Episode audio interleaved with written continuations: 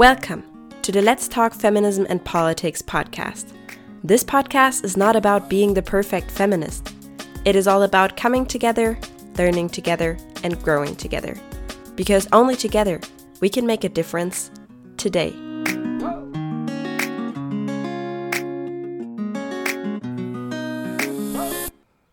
Hey guys, thank you so much for tuning in.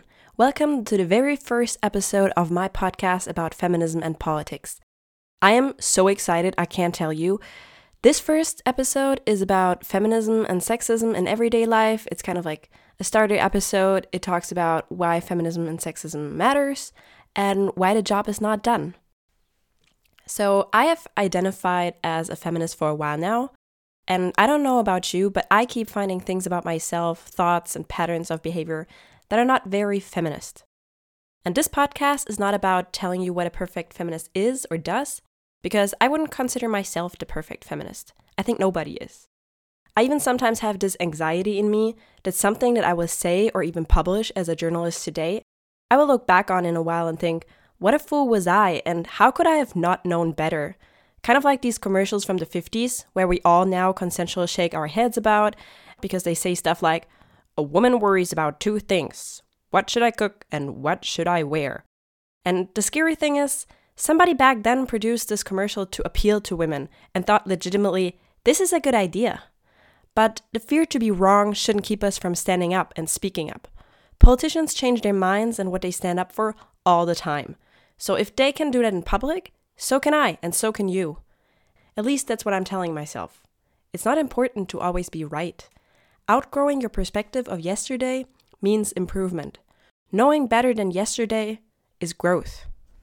And that's how I want to approach things and feminism with you. And if you wonder, who is she even? I'm Alina, a freelance journalist from Germany. Um, I studied journalism in my bachelor's, then I worked for a while, and now I'm about to finish up my master's in media and politics. Over the past two years, I realized how strongly I actually felt about feminist topics, and independently from that, in my practical journalistic education, I was always very drawn to radio or audio content. So I decided to combine these two, and voila, that's how we ended up here. I'm very much looking forward to sharing these topics I want to discuss. Um, and if you ever think, hey, this is not discussed balanced enough, or you disagree with me, you're welcome to share your thoughts and comments on the content. Why feminism matters is probably nothing I need to justify to you out there who listens to me because you're a person already listening to a podcast about feminism. But I still want to address everyday issues in this episode and why they are important. It is out of question that we already came a long way. And by saying that, I'm mostly referring to Western countries because that is just my own cultural context being German. We came all the way from the women's right to vote achieved in the beginning of last century to challenging cultural inequalities like classic gender roles and increasing women's sexual autonomy due to birth control to now, 2020, today. Modern feminism can be a lot of things. Feminism now is predominantly based on the freedom to choose, which can also mean that a woman can adapt traditional female roles, like being a housewife or choosing to look very stereotypical. A woman can also have the exact opposite values of the original feminism.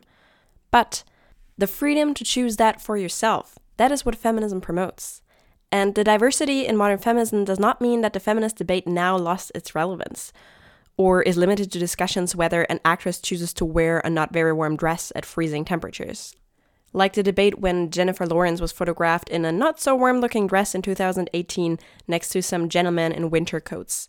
Diversity in feminism does not mean it lost its importance to be brought up. Let me give you an example. Women are 73% more likely to be seriously injured or die in a car accident than men, according to a study by the University of Virginia. If they get in a car accident, because women have less car accidents, but that's a different story. But if they end up being in an accident, they're 73% more likely to be seriously hurt or dead in the end. The answer to why is not finally answered, but it is probably related to crash tests being usually made with dummies and measures of the average man. But, and I think this is very interesting, when they compared women and men who had the same height and weight, still more women were injured, which is probably based on the female body having a different setup or construction than the male body. But the point is, there is simply not enough information out there, and this lack is based on the so called gender data gap. For the longest time, science was exclusively male. Collected data was about men. Men were the societal norm, the benchmark, in language, in science, in politics. Another, less life threatening example is the room temperature of office buildings. An experiment conducted in Germany found that women's brains perform better with a higher room temperature, while men's brains perform better at a lower room temperature. If you're like me, freezing all the time, it is not just because you're a woman and women just tend to be cold. It's because room temperature is often set up for male preferences. While women's brains are significantly less productive with lower temperature, men are only slightly less productive with a higher temperature. The next example is bathrooms. Ever wondered why women's bathrooms always have a line? Well, for one, women have a smaller bladder than men, yes, that is proven. But also, turned out that men usually get more, let's call it places to do their business, because urinals just take up less space than stalls. I understand the argument that there is equally much space planned for both in construction, but that leaves women with less toilets and having the smaller bladder, which results in having to go more often and creates, well, long lines. I'm not pointing fingers there that that's anyone's fault, but my suggestion would just be mixed bathrooms, y'all. Also solves the binary gender problem. And these examples are not the only ones. Just to mention a few more, women still do more housework on average, even if the man and woman in a relationship work the same number of hours in their jobs. In medical testing, agents that resonate exclusively for women are not being developed or further pursued, and recommended doses for medication also usually refer to the average man. But we're improving, right? When my mother had her confirmation at the end of the 70s in a small village in southern Germany, she was the only girl to wear pants instead of a skirt.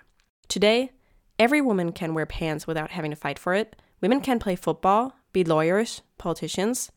Germany has a female head of state. So does Estonia. Iceland, Denmark, New Zealand.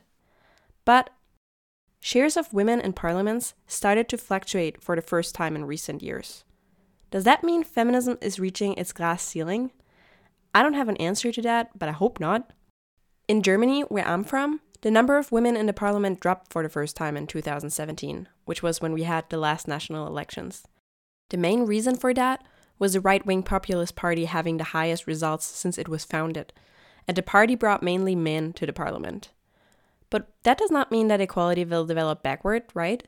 Interestingly, and that's what we are going to dive into in the next episode, right extremism in particular and some right wing populists do show connections to anti feminism, and right wing populism is rising. Of course, there is a difference between sexism and anti feminism, but more about that next time. And before wrapping up this episode, let me tell you an aspect that seems quite logical, but I feel it is still often misunderstood and very important. It is about what feminism is not. Feminism is not about female supremacy, period. It is not about lifting women above men. Feminism is about equality, equal rights, and equal chances of men and women, as well as people who do not see themselves in this binary concept of gender. And that's it for now. That's my last point on this very first episode of the Let's Talk Feminism and Politics podcast. Thank you for being a part of this. I can't wait to talk to you again. Thank you for listening to the Let's Talk Feminism and Politics podcast. It is not about approaching the matter perfectly, but approaching it. This podcast is a promise to educate me and you if you want to and in that way, subscribing to improvement.